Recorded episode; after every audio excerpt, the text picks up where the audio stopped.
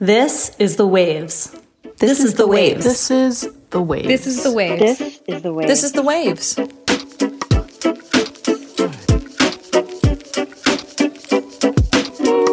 Welcome to the Waves, Slate's podcast about gender, feminism, and this week at least, brains.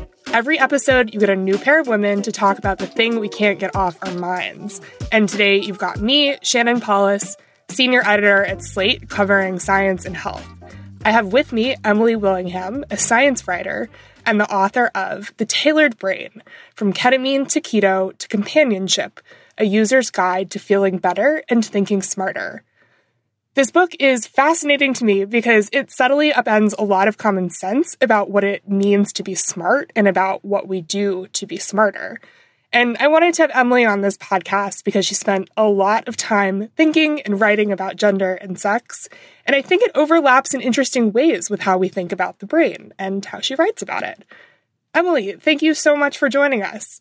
How's your brain today? oh my gosh, how is my brain? I don't know. You know, COVID's all around it. It's not in me yet, as far as I know, but certainly that's where my brain tends to spend most of its time these days. How are you? I am doing okay. My brain is overloaded but functioning. We're going to talk more about the tailored brain with Emily right after this. For Slate Plus listeners, we're going to ask her a few questions about her other book, Phallacy Life Lessons from the Animal Penis.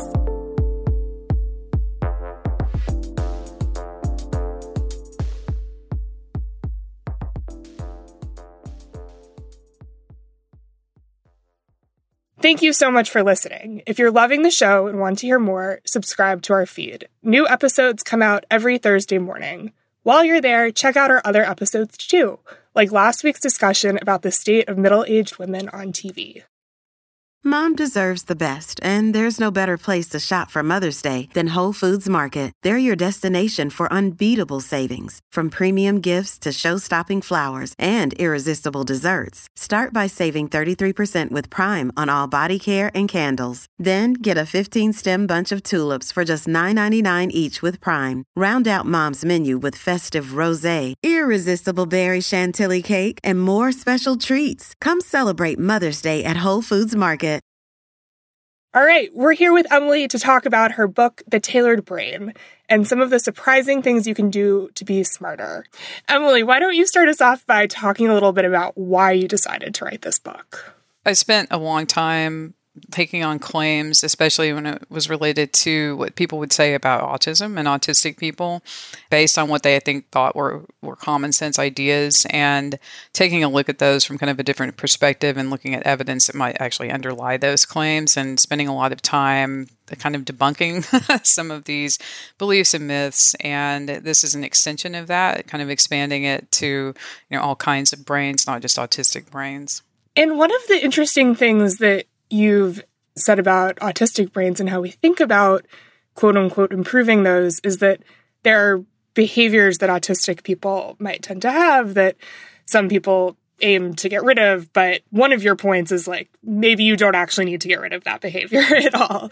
Right. It's kind of one of those common sense things like, like autistic people get from there's a, a process that they use to quote unquote treat autism that sort of one of the things they do is oh you can't flap your hands anymore. You're not supposed to flap your hands which is a form of what is called stimming which is a way to sort of fizz off kind of an excessive feeling of something like anxiety or excitement and things like that. And it, there was this huge focus on, oh my God, you got to stop flapping your hands. And I just think, well, why are you focused on that? Because what does flapping hands do to anybody, you know, around you? It's helpful to the person and it's harmless to everyone else. And so it's just kind of this socially accepted construct that nobody bothered to interrogate and to say, you know, why are we spending so much time on this? What is the utility of it?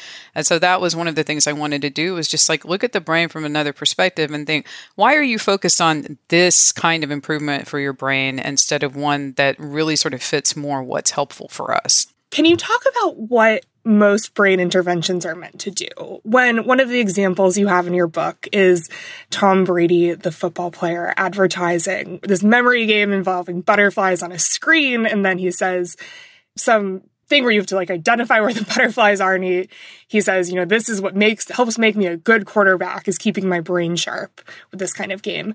What is that kind of game advertised to do and, and what does it actually do? So the research suggests that basically any any the things that we do like crossword puzzles or playing games like that when we do them the more we do them the better we get at doing those things. And that in the lingo of the field is considered near transfer. It's just like, yes, you get better at the thing you're doing. You do crossword puzzles enough, you do spelling bee enough, you get better at it, right? But what you don't see is far transfer, which is kind of a globalization of the effect of getting better crossword puzzles. And so the idea that Tom Brady would be like better at throwing the ball and hitting the target just because he's sitting around doing these games all the time is kind of I, think a redirect from the fact that the man has played football longer than just about any other human on earth has probably thrown more passes more than most people. And he says, you know, he's got a lot of experience doing that. He ought to bloody well be good at it at this point. If you practice football, you get better at football. Yeah, exactly. And... Well, I mean, he does anyway. right, right. For me, it's an open question. yeah, seriously. I, you know, I could go try it, but I, the shoulders aren't in it these days. I'm wondering, one of the things that I found really fascinating about your book, and the reason I wanted to have you on this podcast, which is about gender, is you kind of offer a view of intelligence that like gets us away from this sense of like, oh, well, like I play these butterfly games and I get smart and then I use that smartness to go play football. Can you talk a little bit about what you think people get wrong when they think about, oh, I would like to become more intelligent? I spent a couple of chapters on this early in the book. Um, one of the, the, the first chapter is I'm examining sort of the history of intelligence testing and what people think of when they talk about cognition, which is your thinking skill, and why people are so focused on things that they think will make them smarter, that will enhance their intelligence in some way. Why are there clubs that are you know predicated on scores that you get on IQ tests and things like that? When first of all, you're not going to accrue a lot of benefit, even if you did knock up your IQ point by a couple, three points or whatever is claimed by some of these things. And second of all, what kind of defines us as a species isn't, you know, are you in the second or third you know standard deviation from the norm for your intelligence test scores but we're kind of more defined on our a social basis and the the, our ability to interact with each other, read each other's emotions and feelings, respond to that, and make the connections that we make. But you never see people offering pills that you know will improve that, which is the thing that if you look around us right now is something that we might be able to use, you know, to improve our connections and be more positively social than we are right now. Do you think that there is a supplement that people could take to you know, have a little bit more empathy when they're tweeting? Or, and if yes, how do we distribute that? Yeah, that supplement is called whatever that that app is. It keeps you off of Twitter. is the one.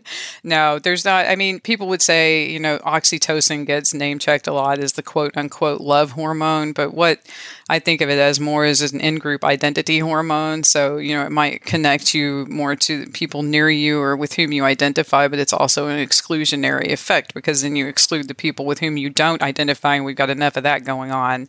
And what you really can do is I'm going to use the word mindfully now. You know, you can be aware of where you might have gaps in that and do something about it. It's not fixed and it's not, you know, a, a, a trait. It's something that you can do some work on and pause and stop yourself and think, well, this is a human. What would they be feeling right now given where they're from? Put yourself in their shoes and try to understand it. That's a practice that you can use, but it doesn't come in a bottle. How do we get better at empathy? So, what I just said is one way, but you have to think about it, right? So, I spend a whole chapter on that how you can become aware of where you might have gaps or where you're reflexively, and I, I when I say you, I mean me probably, but where one, you know, reflexively does things like on Twitter where you dunk on somebody because you're just being a smartass. Like, if you're naturally a smartass, like me, for example, you know, it's like, whoa, here's a joke you can make and instead, put yourself in the other person's shoes. Try to see where they're coming from. They're a human, right? They're not, I mean, unless it's a bot, of course, but you know, actual people. And it takes a few things that you have to do. You have to you know, exercise some executive function, which means you filter yourself and you stop yourself and you attend to yourself and think, well, what am I doing right now that's considering where the other person is coming from and how will they feel? How are they feeling now? So, you know, there's a whole list of things you can go through, but it does take practice, I think, if it's not natural to you. I think we have this conception that being on Twitter and being on social media is just really bad for our brains, or at least I do now that I've been stuck in my house during the Omicron surge, just kind of scrolling and scrolling. But based on what you've said, I'm wondering if Twitter can actually be an opportunity to help strengthen our brains in that way. That's also a good question. I, I think, it, like anything else, this is a tool, right? And you can use tools for good or for ill. You can use a hammer to hammer a nail, or you can bash somebody on the head with it, right? And so, Twitter, people do sort of decry it because it can be a cesspool, but if you make some really conscious decisions about how you're going to use it and the people with whom you will interact on it, it can be a huge boon.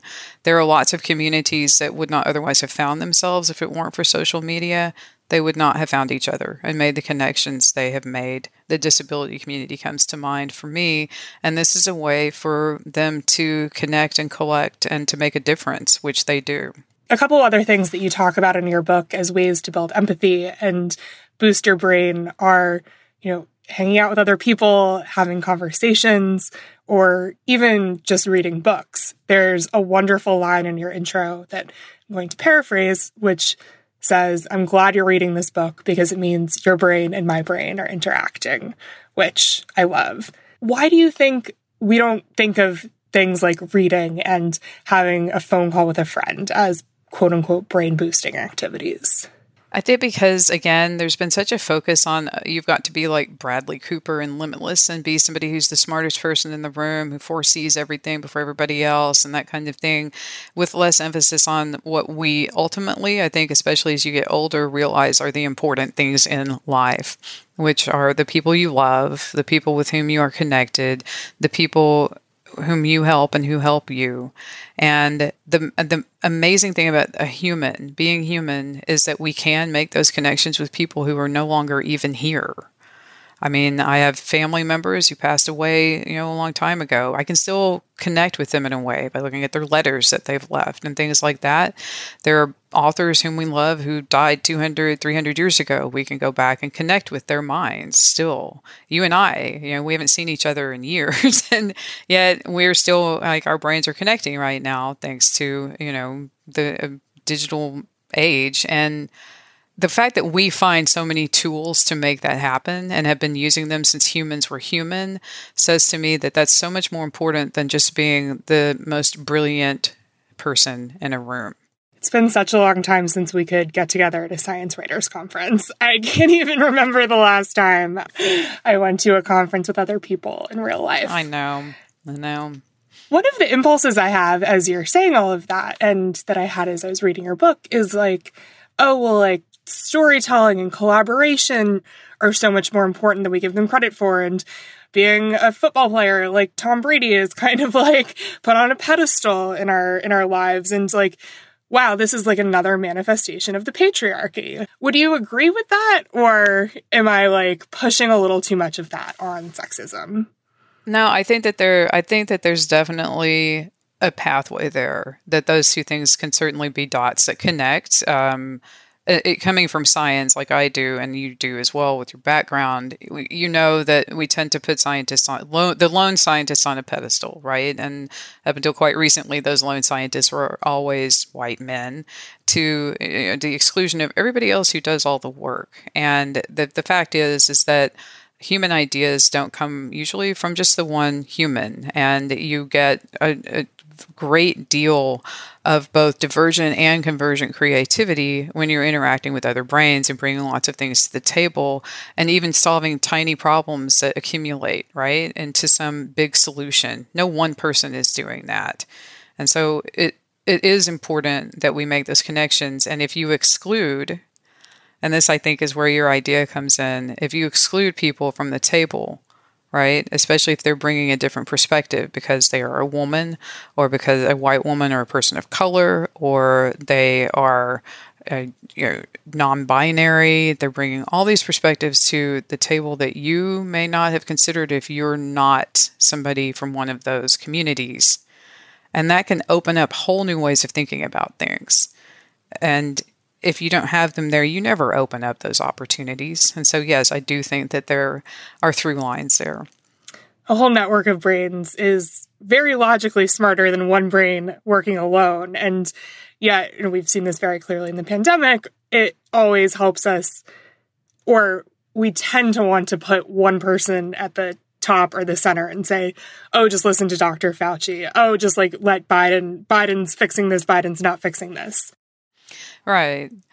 And the pandemic is a good example because the whole reason we knew so quickly what this virus was and what its sequence was and all of these other things is not because one brain went out and got that information and pulled all that together. It was because a global community, right, came together and pulled that together and did that work together and then put that out to the world. There wasn't just like one amazing man, you know, who took care of all that for everybody.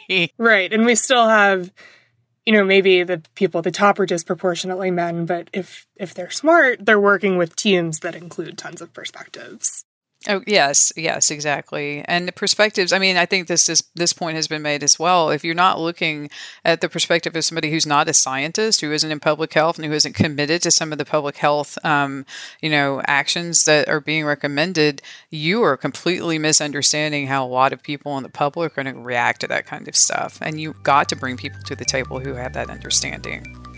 All right, we're going to take a quick break, and when we get back, we're going to talk more about brains, how science is done, and collaboration.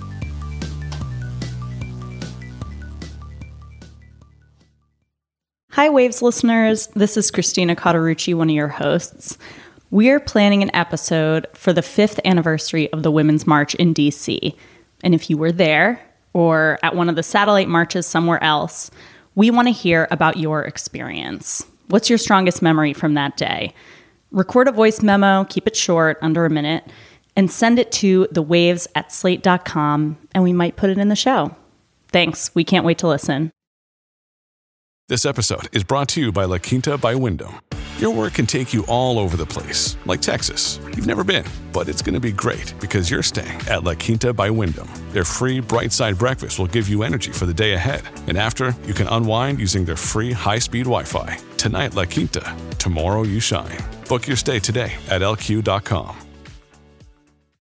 Many of us have those stubborn pounds that seem impossible to lose, no matter how good we eat or how hard we work out. My solution is PlushCare. PlushCare is a leading telehealth provider with doctors who are there for you day and night to partner with you in your weight loss journey. They can prescribe FDA-approved weight loss medications like Wegovy and Zepbound for those who qualify. Plus, they accept most insurance plans. To get started, visit plushcare.com slash weight loss. That's plushcare.com slash weight loss. This episode is brought to you by Shopify. Forget the frustration of picking commerce platforms when you switch your business to Shopify, the global commerce platform that supercharges your selling wherever you sell. With Shopify, you'll harness the same intuitive features, trusted apps, and powerful analytics used by the world's leading brands. Sign up today for your $1 per month trial period at shopify.com slash tech, all lowercase. That's shopify.com slash tech. Emily, I wanted to ask you a few questions about why it might be helpful to have a feminist lens when one is doing brain science or analyzing brain science.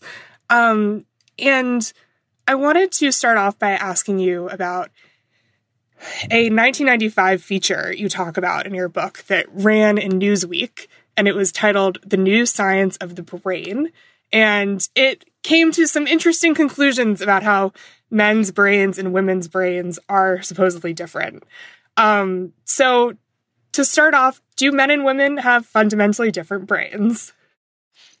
I, I will say that you couldn't necessarily just take a brain and look at it structurally or otherwise in a lot of different ways and say, well, this came from a man versus this came from somebody who identifies as a woman.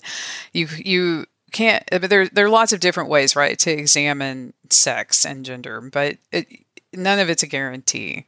There are studies that show that under certain hormone regimes, you know, you will the, the behaviors and interaction with the brain architecture and that kind of thing, you will certainly show or you can show specific behaviors related to that. But there's so much overlap in the behaviors, and we bring so much cultural baggage to how we interpret them and filter them and say, well, this is feminine versus this is masculine. And they're not cross cultural. It's not like a uniform kind of behavior that you see in everybody who, you know, identifies as a woman versus everybody who identifies man or anything like that. And so, you know, the short answer to your question is no. and the longer answer to your question is is that you know I did write a book about penises and this kind of spectrum that you can have of what sex is and what gender is. The brain is even more so. The you know the spectrum and the overlap and the different um, I would say facets of what we express there are lots of things I do that people I think would describe as masculine. I am a woman. and those are manifestations of my brain. Yeah. In particular, this Newsweek piece kind of opens with talking about how men's brains and women's brains are different. And one of the pieces of evidence is a small study in which you know, they say women react more um, emotionally to nonsense words. They'll just have an emotional reaction if you say something. And that was true in 58% of the women in the study, but 42% of the women had the more quote unquote masculine response to nonsense words. So you could say that there's a little bit of a difference there, but to really make a big deal out of it is stretching things. It, it does sound like it, right? Because if it's 58% of women, that means, you know, almost half of them did not have that response to it. And the other thing is, is, you know, what are you defining as an emotional response when you talk about that? Because, of course, I mean, not in that specific study, but in general, when we think of emotions and we say, well, women are so emotional, I mean, you know, there's a valence to what you're saying there, right? Because you're sidelining certain kinds of emotions as not belonging to women and attributing other emotions as being specifically a woman thing when all of these things are emotions, right? Like anger is an emotion, sadness, you know, all of these things are still emotions. And, you know, just because you ascribe them in your mind specifically as belonging to, you know, women versus men, et cetera, it doesn't make it true. so, we have emotional reactions to just about everything. Nonsense words, though, how do you feel about them? What's your reaction to that, Shannon? Because I would just laugh. Is that an emotion? Because it just seems kind of funny to me. right. I think I would maybe express some confusion or be concerned that I had misunderstood. Is that is that emotional or is that me uh, trying to be a rational and collaborative human and, you know, get the data out of whoever is talking to me to make sense. Um, For some people, the answer to your question would depend on whether they interpret you as being a man or a woman. Right, right. You could say the pitch of someone's voice or like, oh, well, they were wearing pink. So it must be emotional. I want to talk about a really surprising thing that I learned from your book. And this is from a segment on CBD, which is absolutely everywhere. You can ingest it, you can rub it on various body parts, you can um, do all kinds of things with CBD these days. And you looked on what the data says on whether it actually quote unquote works. And you write that in some studies, CBD seems to have an effect on stress and anxiety, but that that's an effect that tends to emerge in animals without ovaries. Why would ovaries change how CBD acts in the body? my inference from that it, it was interesting because they you know they a lot of the studies of cbd are done in humans without ovaries and then they do in the rodents they ovariectomize them so they take the ovaries out or they use you know, rats with uh, testes and there, there must the ovaries produce you know a couple hormones it's estrogen and progesterone and i can only infer that there's some threshold that that sets at which you know you cbd just can't you know enhance the effect anymore than you know the existing thresholds with those hormones. Whereas i guess if you're not making those hormones you've got a lower threshold where cbd can have some kind of an effect is the only you know thing I can draw from that from what I saw. But I just thought it was interesting that there had been all these studies and that there wasn't kind of this inclusion of people who are producing estrogen and progesterone, you know, during at least certain times of life. and what effects they might have.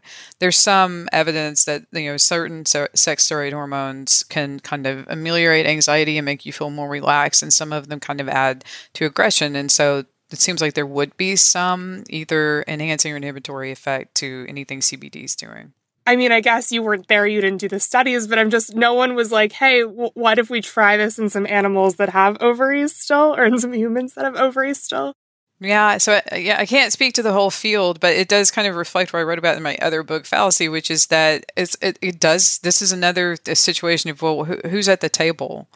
Are there people at the table going, well, have you looked at the ones who have ovaries? I have ovaries, and CBD doesn't do anything for me. You know, I might say I haven't. I don't really know, but I mean, if I'm at the table and I've tried it and I have ovaries and I notice all the work we're doing is in animals that don't have them, maybe I'd bring that up if you put me at the table. You know what I mean? And so it's another argument for having different life experiences and perspectives at the table. So you might highlight there's an absence here if that hasn't happened already. I also had an interesting response when I was reading that section because I take CBD and I enjoy taking CBD. And I even have these little theories about like, the CBD websites encourage you to like experiment on yourself and like take different dosages so you figure out what dose is right for you. So like I've I've done that and what do you think is happening there when someone says, "Well, I, you know, I have ovaries as far as I know, they're in there." um, what could be happening there?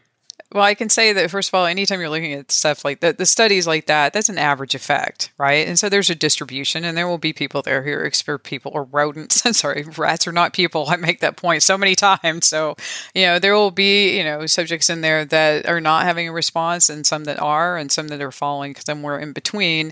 And so, yes, it's absolutely possible at an individual level that people are experiencing a genuine physiological response to that that doesn't represent the average response. So that would be how I would start to answer that question. Mm-hmm.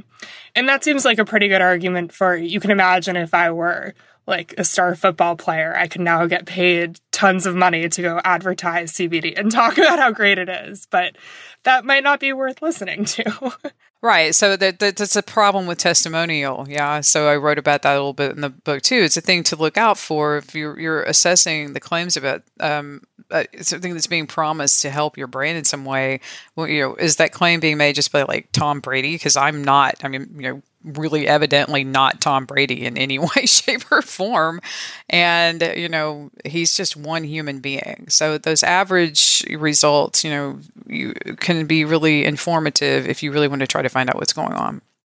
I also should say one of my own personal theories about why I liked the CBD is because having that little ritual of taking it before bed kind of like signals to me mentally that it's time to wind down. I've been doing that like versus having a beer at night sometimes. So I think that it's brought net good effects beyond necessarily what what it's doing chemically in my brain. It's interesting you said that because I actually have a strong opinion about the relevance of ritual and its meaning in terms of even the substances that we use. I think that it's almost more important to have the ritual than to focus on what the risks are of some of these substances people worry about, like alcohol or CBD. You know, if you're not just completely overdoing it, but it's a part of a ritual that you're leading into your evening. The signals that certain things are about to happen.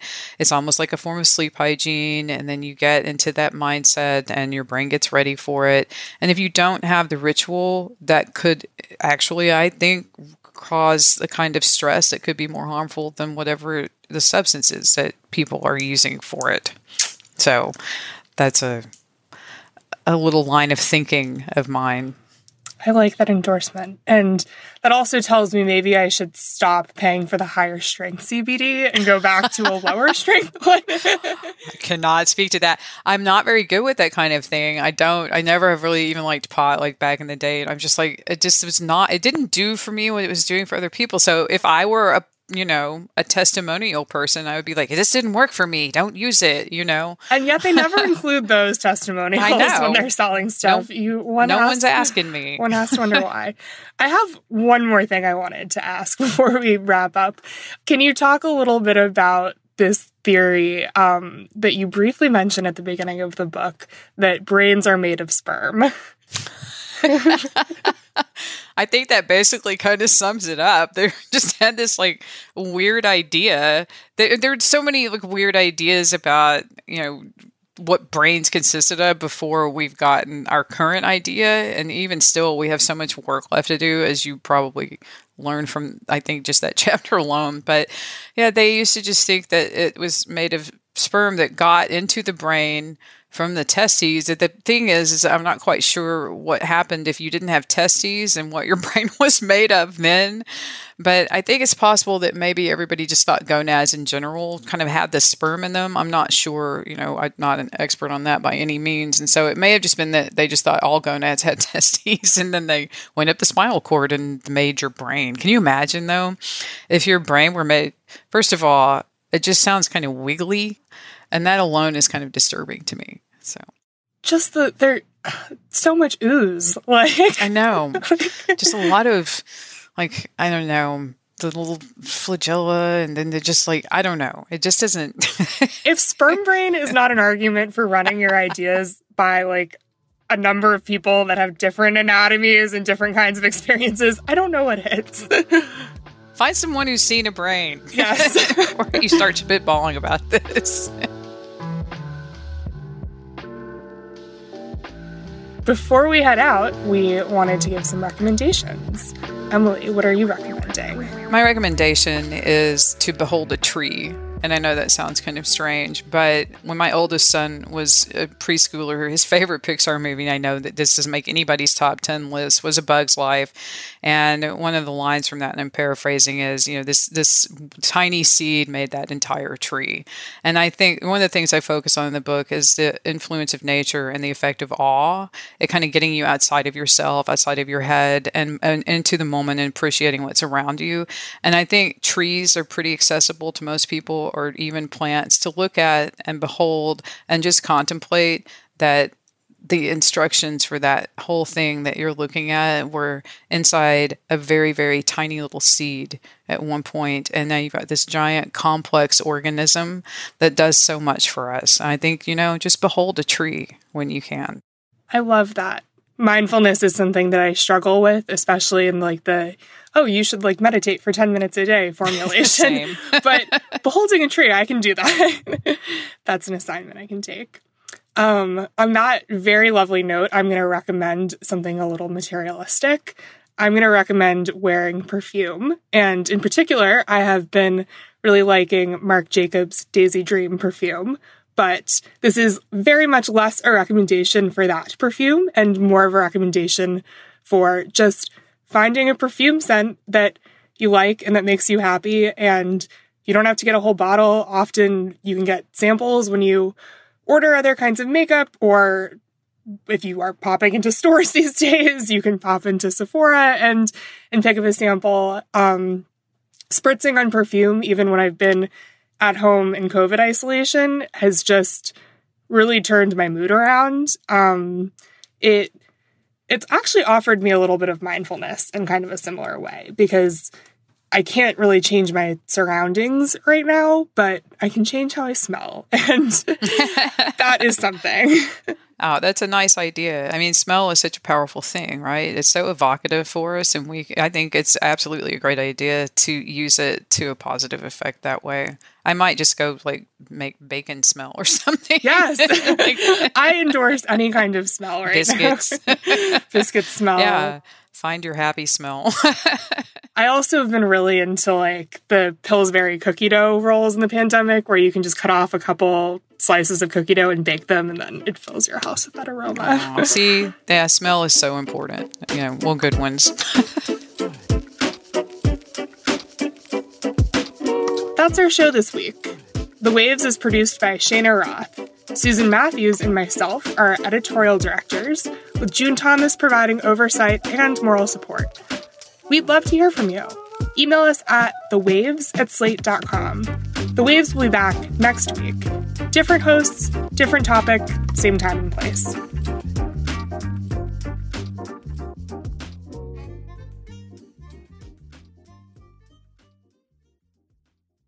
Step into the world of power, loyalty and luck. I'm gonna make him an offer he can't refuse. With family, cannolis and spins mean everything. Now, you wanna get mixed up in the family business. Introducing The Godfather at ChumbaCasino.com.